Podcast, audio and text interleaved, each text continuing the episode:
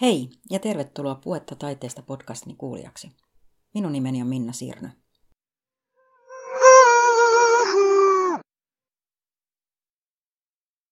Politiikassa on pitkään puhuttu tarpeesta tutkittuun tietoon perustuvalle päätöksenteolle. Näin myös kulttuuripolitiikassa. Tutkittua tietoa on jo olemassa paljon, ja monet tutkijat ja muut tahot tuottavat sitä lisää. Kuporen erikoistutkijan yhteiskuntatieteiden tohtori Minna Ruusuvirran mielestä tutkimuseettinen kysymys on, miten tuo tieto tutkimuksista saadaan leviämään päättäjille ja alan toimijoille. Aina kyse ei ole vain puuttuvasta tiedosta, vaan myös asenteista ja päättäjäorganisaation sisällä syntyneistä lasikatoista.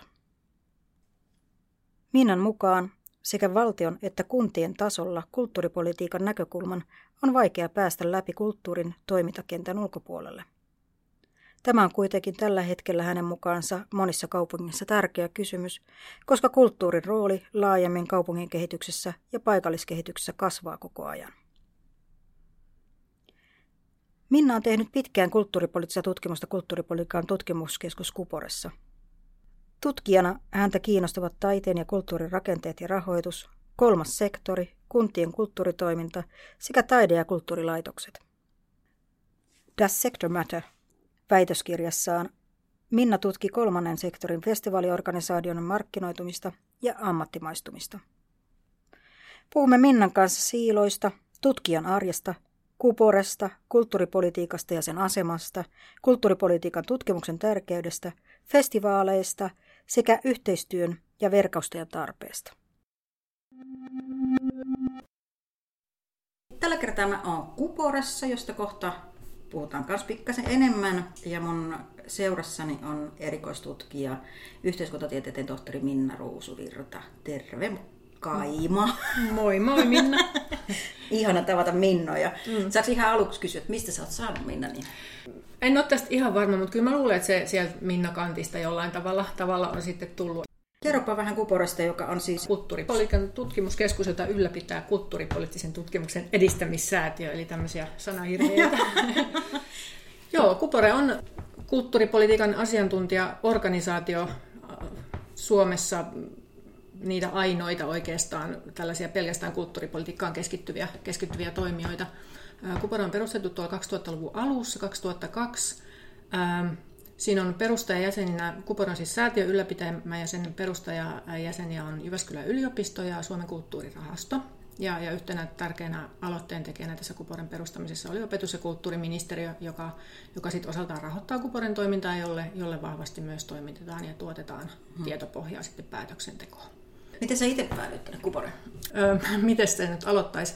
Mä, mä tota noin, niin itse on alun perin valmistunut itse asiassa tota, kauppatieteistä Jyväskylän yliopistosta. Ja, ja, ja mulla oli siellä tämmöinen paine kuin ympäristöjohtaminen. Ja, ja mun vakaa ajatus oli mennä, mennä yrityksiin tekemään vähän parempaa maailmaa. Mm-hmm. Sitten kun mä sieltä valmistuin, lähdin katselemaan, että mihin tästä nyt sitten jatkaisi, niin satuin huomaamaan ilmoituksen tämmöisestä Cultural Management-koulutuksesta Tampereen yliopistossa, joka oli tämmöinen täydennyskoulutuskeskuksen juttu. Hain sinne, pääsin, päädyin sitä kautta työelämän kulttuurituottajaksi useammaksi vuodeksi. Ja, ja siinä, siinä töitä tehdessäni kiinnostuin siellä taustalla olevista rakenteista ja, ja päätöksenteosta. Ja jälleen huomasin ilmoituksen kulttuuripolitiikan koulutusohjelmassa Jyväskylässä, hain sinne ja pääsin ja, ja sitä kautta sitten päädyin myös Kuporeen, mm. eli, eli kulttuuripolitiikan koulutusohjelmalla Kuporella on aika vahvat siteet ja, ja sitä kautta.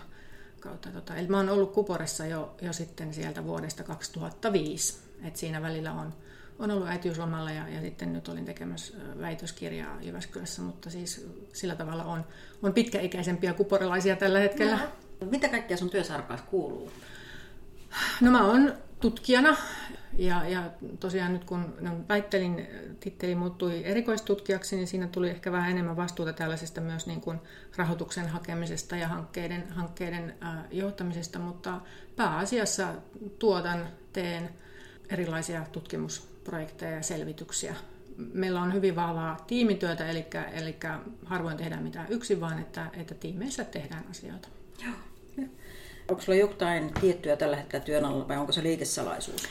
Ei se mikään liikesalatus. Mä oon aika vahvasti viime vuosina muutenkin tehnyt paljon erilaisia kuntien kulttuuritoimintaan liittyviä, liittyviä tutkimuksia. Tällä hetkellä meillä on esimerkiksi iso tämmöinen Espoon kaupungin kulttuuritoimintaa selvittävä Espoo tutkimus, joka tässä on pikkuhiljaa kääntymässä, kääntymässä loppua kohti tämmöinen peruspalvelujen arviointi, joka tehdään joka toinen vuosi aina, aina kunnille, missä selvitetään, kun, niin kuin, missä aluehallintovirastot yleisesti selvittää peruspalvelujen tilaa ja, ja Kupore on, on tehnyt tässä muutaman vuoden ajan nyt sitten tämän kulttuuripalvelujen osalta, niin sitä ollaan tässä syksyllä, syksyllä käynnistämässä ja tämän tyyppisiä juttuja.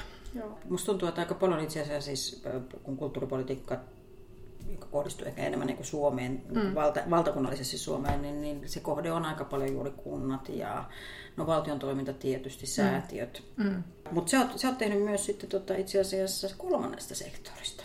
Niin kerropa sitä väikkäristä. Joo, mä, mä tosiaan viime maaliskuussa väittelin sieltä Jyväskylän yliopistosta kulttuuri, kulttuuripolitiikan tohtori koulutettavana olin siellä ja väitöskirjassa mä tutkin kolmanteen sektorin kuuluvia festivaalitoimijoita ja, ja nimenomaan mun näkökulmana oli se eh, ikään kuin näiden festivaalitoimijoiden tarkastelu osana sitä kolmannen sektorin muutosta. Ja, mm-hmm. ja, ja mä, mä otin tällaisen hybridiorganisaation käsitteen, jota mä, jota mä siinä käytin. Eli, eli katsoin, katsoin sitä, että kuinka tämmöiset lähtökohtaisesti yleishyödylliset, voittoa tavoittelemattomat organisaatiot on tai millä tavalla ne on omaksuneet ominaisuuksia ja toimintatapoja markkinasektorin puolelta, mm. eli yhtenä vahvana siirtyneet sinne tavallaan toisen sektorin puolelle pikkusen. Niin kuin näiden yleishyödyllisten toimijoiden markkinaistuminen oli mulla siinä hyvin vahvana, vahvana teemana. Okei.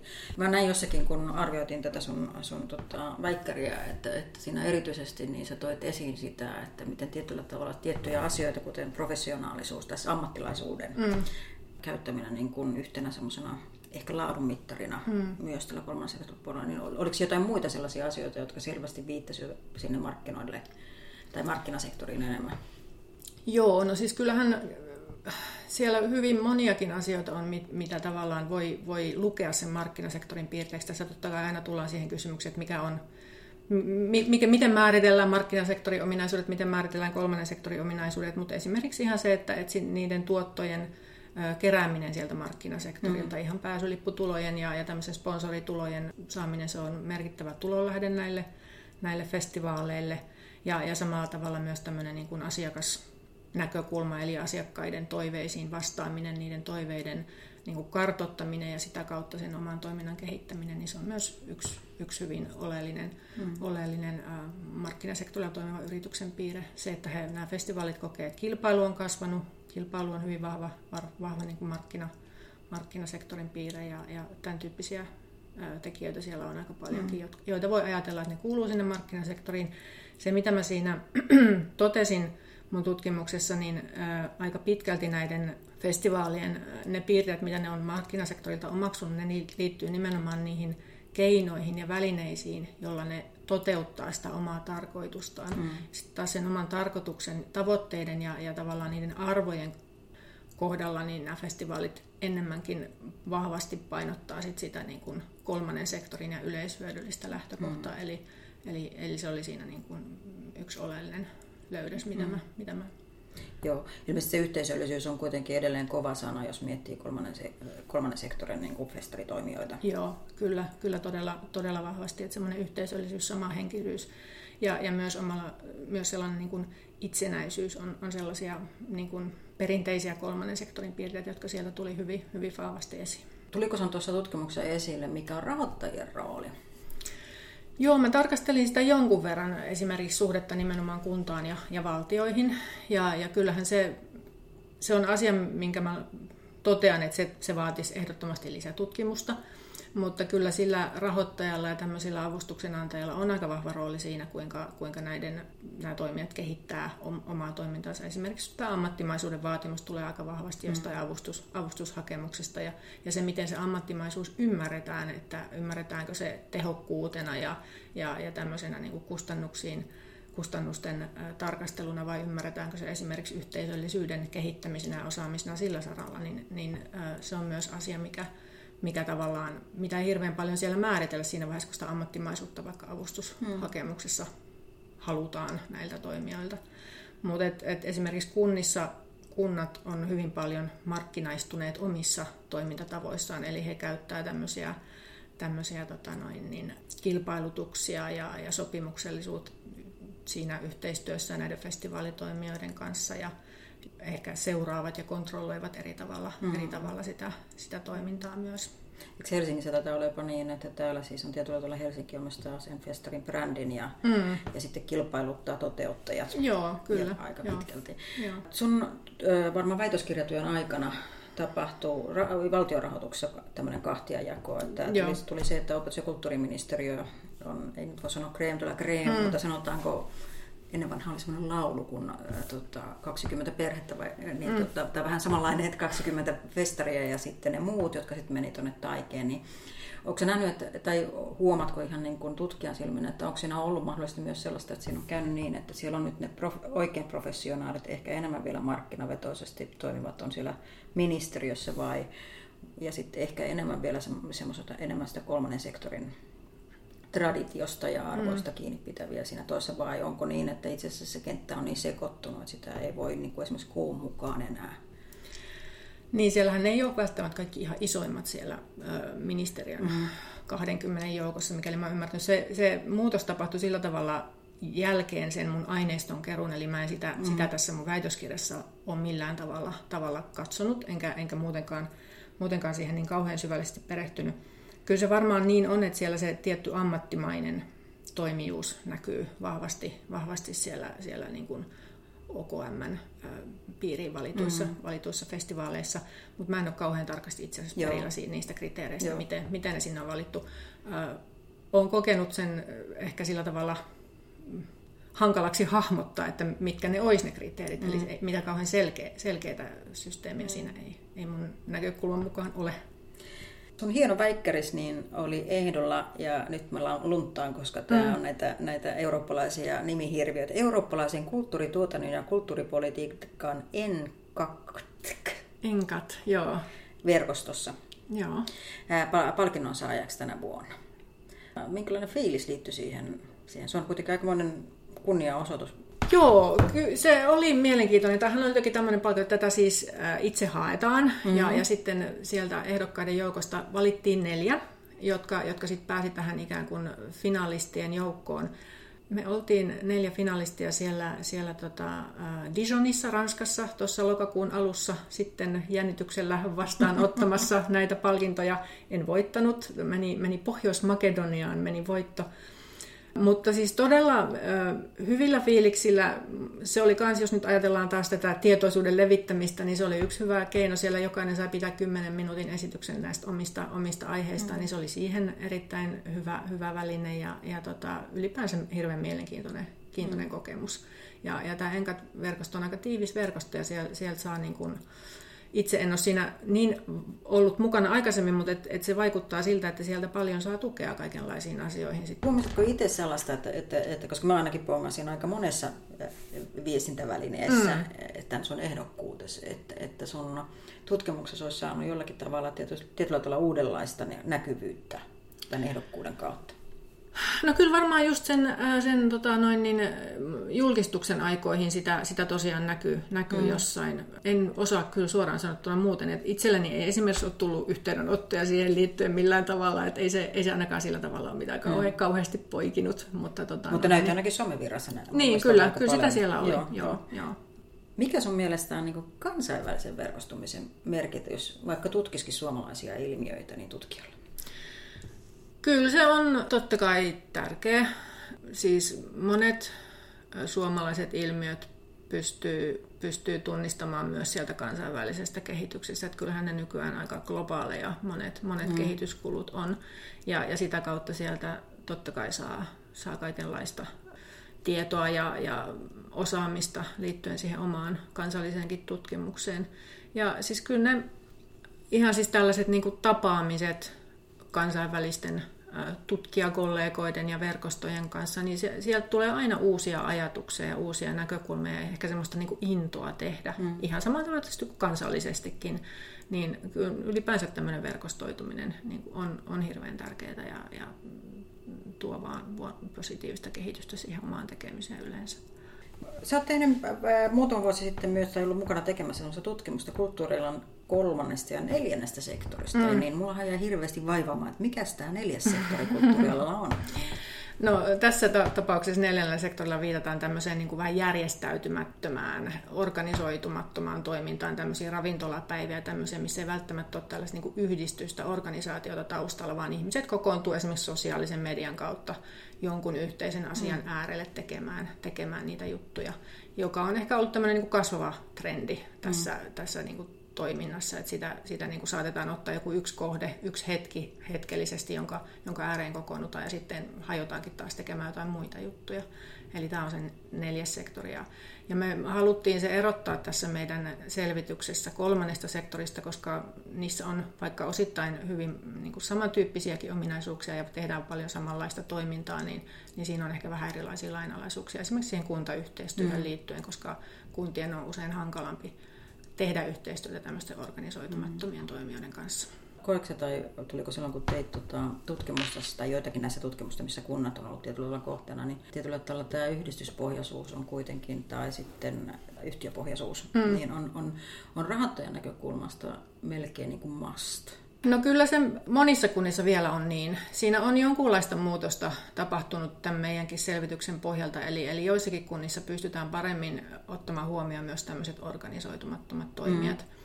Mutta kyllä esimerkiksi monissa avustusmuodoissahan vaaditaan sitä organisoitumissa. Et, et mm. Tämäkin on sellainen asia, mikä varmaan pikkuhiljaa kehittyy, mikäli näitä, näitä organisoitumattomia, järjestäytymättömiä toimijoita enemmän alkaa nousta ja tehdä niitä asioita, minkä kuntakin tavallaan kokee tärkeäksi mm. sitten tukea.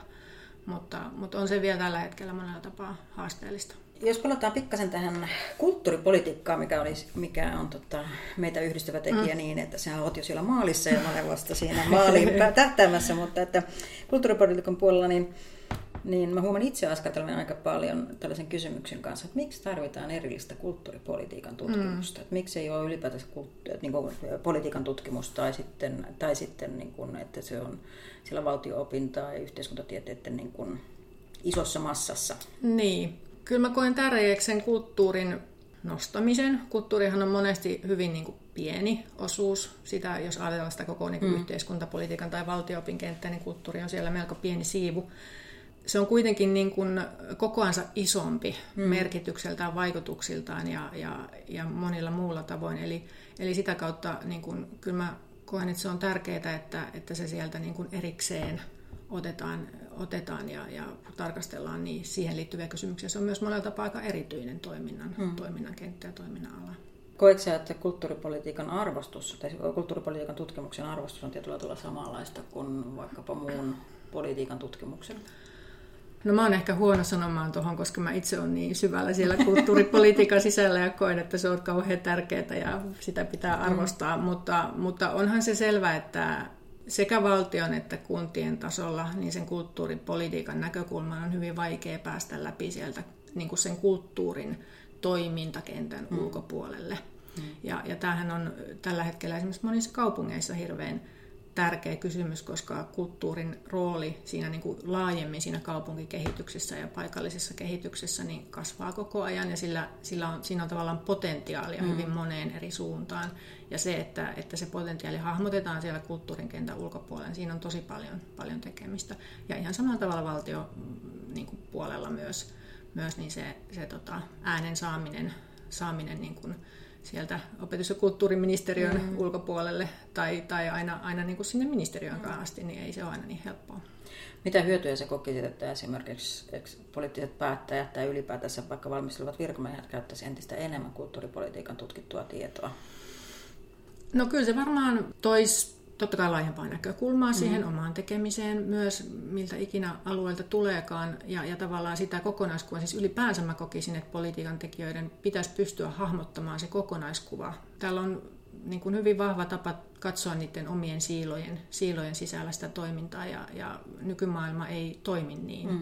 Ajatellaan jotain, jotain niin kuin maahanmuuttajakysymyksiä, jotka niin kuin linkittyy hyvin moneen toiminnan alueeseen ja, ja sen kokonaiskuvan hahmottaminen on ihan hirveän tärkeää. Ja mm. sitä kautta sekä kulttuuripolitiikan että muiden politiikan alojen niin kuin jonkinlainen hahmottaminen siitä oman toiminnan näkökulmasta niin on oleellista. Koetko että kun aika usein puhutaan siis, että on olemassa tieteen kieli ja sitten on se ehkä se yleistajuisempi, mm. jolla pyritään sitten lähestymään, että, että tässä olisi vielä ehkä tekemistä pikkasen jotta saavutetaan ne poliittiset päättäjät tai virkamiehet. Aika, aika, en, en sano nyt yksinkertaisella tekstillä, vaan sillä mm. tietyllä tavalla, että, että on olemassa niin kuin yhteinen kieli, jolla, jolla tota pyritään löytämään sitten niitä ratkaisuja. Joo, siis totta kai ihan hirveän paljon on tekemistä varmaan molemmin puolin, ehkä myös niiltä poliitikoilta, tai siis no, ihmiset, mä tiedän, että ihmiset on kauhean kiireisiä, ne ei tahdo ehtiä lukea, ja me, meilläkin Kuporassa on kehitetty kaikenlaisia tietokortteja ja muita tiiviimpiä esitysmalleja juuri sitä tarkoitusta varten, että, että saataisiin sitä viestiä perille enemmän. Tutkijoina me totta kai aina ollaan vähän vähän pulassa näiden tiiviiden esitysmuotojen kanssa, kun haluttaisiin mm. haluttais kertoa paljon laajemmin ja tuoda esiin ne kaikki näkökulmat näihin asioihin. Että, että sitten toivoisi, että myös niitä pidempiä raporttejakin välillä olisi, välillä olisi aikaa mm. lukea. Mutta ehdottomasti siis yksi, yksi hyvin tärkeä musta, ihan tutkimuseettinen kysymys on se, että kun tehdään sitä tutkimusta, että miten sen tiedon saa leviämään eteenpäin mm. niille ihmisille, jotka sitä tietoa tarvitsevat. Eli se, että sä teet sen tutkimuksen ei riitä, vaan, vaan on oikeasti tosi tärkeää se, että että tota, sä pystyt levittämään myös sen tiedon siitä asiasta eteenpäin. Mä oon omaa työtäni varten haastatellut nyt jonkin verran kansanedustajia ja, ja entisiä kulttuuriministereitä. Ja on mielenkiintoista, että monessa asiassa, niin kun, siis liittyen ammattitaiteen edistämiseen, niin niin on aika mielenkiintoista huomata, että, että monessa asiassa tulee niin kuin ihan selkeästi joko poliittinen tai, mm. tai kokemuksellinen tai joitakin eroja, mutta yksi, yksi aika vahva viesti sieltä on koko ajan tullut on ollut se, että kulttuurikentältä tulee yhteen kysymykseen satoja vastauksia. Mm. Ja et, niin koetko että esimerkiksi sun yksilötyönantaja Kuporella mm. tai, tai jollakin olisi ehkä vielä enemmän tekemistä siinä, että löytyisi semmoinen yhteinen, yhteinen message keskeisistä asioista, jossa toisaalta näkyy se tutkimuspuoli ja toisaalta näkyy sitten esimerkiksi taiteilijakunnan tai kulttuurityöntekijöiden tai kulttuurin kokijoiden niin kuin se kokemuksellinen puoli. Niin, sen yhteisen messagein löytäminen varmaan on, on tosi haastavaa. Et, et kun Porassakin on tehty esimerkiksi tutkimusta liittyen taiteen toimintaympäristöön mm. ja todettu se, että niitä toimintaympäristöjä on hyvin erilaisia, kun puhutaan erilaisista taiteenlajeista esimerkiksi, mm. puhumattakaan, että siihen ottaa vielä tämmöisiä erilaisia kulttuuri toimintoja, toimintoja mukaan. Mutta totta kai tiettyjen niin kuin viestien jotenkin konkretisoiminen ja, ja, ja laittaminen, laittaminen yhteen, niin varmasti pystyttäisiin paremmin, paremmin tavallaan niitä, niitä viemään eteenpäin, kun pystyttäisiin hmm. ikään kuin tiivistämään niitä asioita, asioita hmm. vielä, vielä niin kuin yksinkertaisempaan muotoon. Sä sanoit tuossa alussa, että opetus- ja kulttuuriministeriö on aika hyvä kumppani, niin kuinka, mm-hmm. kuinka paljon esimerkiksi tutkimuksista tulee niin, että ne tulee tilaustoina tuolta ministeriöstä tai ministeriön tarpeista? No se vähän vaihtelee, eli, eli tota, meillähän on, on vuosittain, tai ollaan hyvin tiivissä yhteistyössä mm. ministeriön kanssa, ja, ja tavallaan yhteistyössä neuvotellaan myös niistä tarpeista, mitä, mm. mitä tota, noin, niin heillä on, on tarpeita ja mitä, mitä tehdään. Meillä on myös, myös tavallaan Taiken kanssa tehdään sama, samalla, mm. tavalla, samalla tavalla yhteistyötä. Ja esimerkiksi tämmöinen taiteilijabarometri, joka tehdään joka toinen vuosi, niin on sellainen yksi, yksi, yksi tota, no, niin säännöllinen, säännöllinen, mitä Kuporessa tehdään. Joskus tulee tämmöisiä hyvin nopeita selvityspyyntöjä, mitä, mitä he tarvitsevat, ja näitä, näitä pyritään tietysti aina mahdollisuuksien mukaan toim, niin kuin tekemään. Et, et se on aika vaihtelevaa, mutta meillä on koko ajan semmoinen niin kuin yhteistyö ja, ja, ja yhteys sinne ministeriöön ja, ja sitä kautta näitä ikään kuin isompia ja laajempia projekteja sitten suunnitellaan. Et, et me pyritään myös tavallaan itse totta kai miettimään sitä, että mitkä aiheet on tärkeitä ja, ja, ja ehdottamaan myös sinne suuntaan asioita ja, ja toivotaan totta kai heiltä myös, myös sitten omia ehdotuksia. No Kupori on tietysti itsessään jo aikamoinen tietopankki, siis mm. että ne on kokoontunut alan asiantuntijoita, huippuasiantuntijoita tosi paljon, mutta tuossa kulttuuripolitiikan tutkimuksen seuran piirissä on pikkasen veritelty semmoista, että pitäisikö olla myös tämmöinen niin kuin juuri sitä niitä akuutteja, että jos on niin, että huomiseksi pitää ministerille saada tietoa mm. tai kansanedustaja kysyy, mm.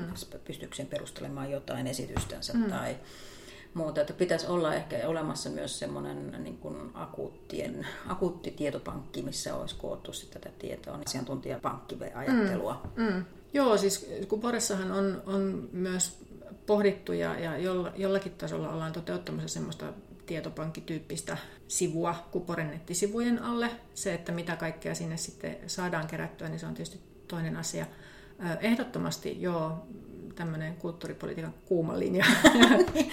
Kuulostaa siis totta kai, ja ylipäänsä siis tämmöinen ähm, tutkijoiden verkottuminen laajemmasti. Siis tämä seura tekee siinä hyvää työtä, mutta sitten vielä niin kuin jonkunlaisen pohjan luominen sille, sille yhteistyölle ja tieto, tiedonvaihdonnalle ja sille, mm. mitä missäkin ollaan tekemässä, niin se olisi ihan hirveän hyvä asia ja tärkeä asia, koska, koska tota noin, niin, kulttuuripolitiikkaa tehdään yllättävän, tai asioita, jotka voidaan katsoa myös kulttuuripolitiikan piiriin kuuluvaksi, niin tehdään yllättävän monessa suunnassa kuitenkin mm. sitten. Mm. Varmaan sunkin työssä on täällä Kuporissa ja ylipäätänsä niin kuin kulttuuripolitiikan tutkimuksen näkynyt tämä, että, että, että taide on palannut takaisin sinne, mistä se on alun perin, eli kansan pariin. Sanotaanko mm. tässä, mm. että puhutaan sitä nyt soveltavasta taiteesta mm. tai taiteen keinoon toteutetusta tai muusta, muusta virtauksesta, niin tota, se varmaan alkaa myös näkyä, että niitä paineita siihen tiedon tarpeille on muillakin ministeriöillä ja mm. muillakin sektoreilla kuin mm. pelkästään kulttuurisektorilla. Mm. Kyllä, joo. joo. Ja sitä ehkä, ehkä tota, kaivattaisiin just kulttuurin kentältä, eli, eli tavallaan se, että, että kulttuurissa todetaan usein, että kulttuurissa on potentiaalia monen asian edistämiseen ja, ja niin kuin esimerkiksi tämmöinen niin kuin hyvinvointi, siitä on jo paljon tutkimustakin, että kuinka, kuinka erilaiset kulttuuri- ja taide, taidekäytännöt pystyy edistämään ihmisten hyvinvointia. Mutta sitten ehkä kaivattaisiin semmoista niin kuin vielä selkeämpää sanoittamista sinne muiden sektoreiden suuntaan siitä, että, että mitä se voisi olla, mm. niin kuin se konkreettia siitä sen kulttuurin roolista mm. ja, ja, ja sitä kautta, kautta jotenkin saada sitä niin kuin, tietoisuutta leviämään, leviämään eteenpäin.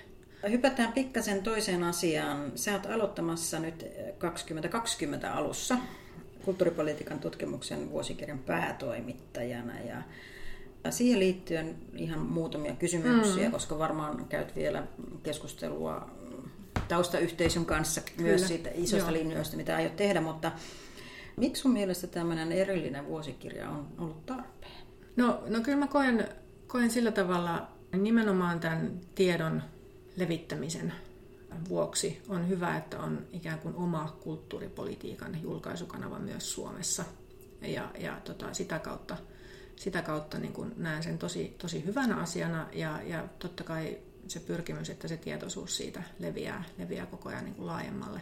Niin se, se on varmaan yksi asia, mitä, mitä tämä, niin kuin yritetään kehittää sitten tässä tulevaisuudessa myös. Mitä haasteita sä itse asiassa näet siinä julkisuuden suhteen? Että mitä tietyllä tavalla ehkä olisi hyvä tehdä ylipäätään tieteellisen viestinnän suhteen, jotta ihmiset olisivat enemmän tietoisempia, mitä kaikkia asioita on esimerkiksi tutkittu? Viestintä tässä nykymaailmassa, kun niitä viestejä tulee hirveän monesta eri suunnasta, se on tosi haastavaa. Et jollakin tavalla luoda niitä kanavia, joissa se viesti leviäisi sen niin kuin tutkijakentän ja tavallaan sen kulttuurikentän ytimen, johon se ehkä tällä hetkellä vielä leviää, niin sen, sen ulkopuolelle, niin sellaisten kanavien ja, ja viestintämuotojen luominen, niin, niin siinä varmaan on ihan kovasti tekemistä. Mm. Mitä sä itse odotat nyt tältä päätoimittajakaudelta? Paljon Odot, töitä? Ähm, no, jonkun verran varmaan töitä, kyllä, mutta et, et kyllä mä odotan sillä tavalla tosi mielenkiinnolla, että et kun tässä niin kun Kuporen työssä on, on aina ne omat kiireet ja omat teemat, joihin keskittyy, että et että saisi vähän niin kuin laajempaa näkökulmaa ehkä siihen, että minkälaisia kulttuuripolitiikan tekstejä ja, ja työtä tässä, tässä maassa tehdään. Et, et, et se on ehkä sellainen, sellainen, mikä mua itseäni kiehtoo, kiehtoo tässä, tässä uudessa toimenkuvassa. Sä oot ollut äh, niin kuin vuodesta 2005 täällä Kuporessa, että sulla on tietyllä tavalla ollut työyhteisö, mutta onko, sulla, mm. onko sä kokenut välillä kuitenkin tämmöistä tutkijan yksinäisyyttä, mikä on aika monelle niin kuin, mm. itsekseen työstävälle niin Joo. Tutkijalle? Totta kai sitä välillä aina, varsinkin tuossa niin kuin väitöskirjaprosessin aikana voi sanoa, että aika montakin kertaa oli sellainen niin kuin olo, että, että tota noin, niin, mihinköhän tässä nyt menisi, tai, tai selkeästi niin kuin kaipasi sellaista reflektointia ja varmaan sitä olisi saanut. Se, se, se myös on tavallaan aika paljon itse kiinni, että osaako, osaako sitä mm. sitten hakea. Mä tiedän, tosiaan tämä Kuporen työyhteisö on kyllä siinä mielessä kauhean hyvä, että täällä, täällä kun tosiaan tehdään asioita tiimeissä, niin, niin harvoin joutuu yksin asioita mm. pohtimaan, että aina, aina löytyy joku, jolta saa, saa tukea ja löytyy mielipiteitä, että ihan kyllä ollut mahtavaa.